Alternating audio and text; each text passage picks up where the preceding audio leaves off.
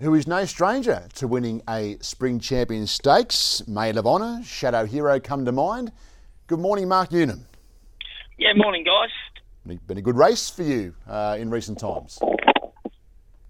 Yep, certainly has. Um, hopefully, it's good to us again. Well, you've set one up pretty well, I reckon. Um, I, I think Macalate, Macalate was arguably the best run the gloaming. Um, I'd agree with that. I mean, not much went right for him. Um, you know, he missed the start, charged into a position he shouldn't have, and then um, had his whip knocked out of his hand the last hundred. So, um, wasn't ideal, but um, the sooner that happened in the lead up than in the grand final. How are you reading this race as far as look he, where he sits in the run? He's, he's quite adaptable. Yeah, look, I, look, I thinking that he's going to jump well today. Uh, I'd love him to settle in the first four. Um, I thought probably she's extreme would be left with no choice but to take it up, and then uh, our position will either be outside her or um, if Huey on sharp and smart um, has to work forward with them, probably puts us in the one-one. Uh, Willinga Ruffio race four, um, obviously forgetful last time. Can he bounce back? Yeah, look, I wouldn't see why not. Um, very talented horse. Um, the other day it was just, oh, look, he, he looked like he would roll across and, and um, dictate the race, and then things shot up his inside, and next minute they were going way too quickly. So um, I put that down as a forgive.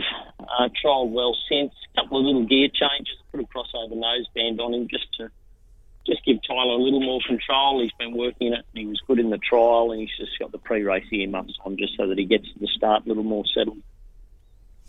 You got spicy hot pot who I thought went okay the other day. Slow out, hit the line well, twelve hundred. Now might might be a decent long shot.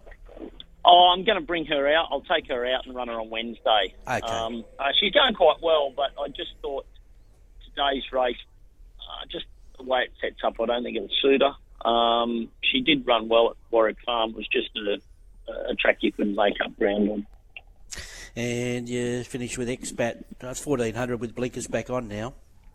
Yeah, look, she she needs to she needs to find in the front. Pretty simple with her. She's only she's only one in front. Um, the other day on that track when she didn't step well, um, she got in the wrong spot. That was just that day where you had to be fence fence uh, on fence, and she just didn't find didn't find a decent spot. But saying that, she needs to get out well.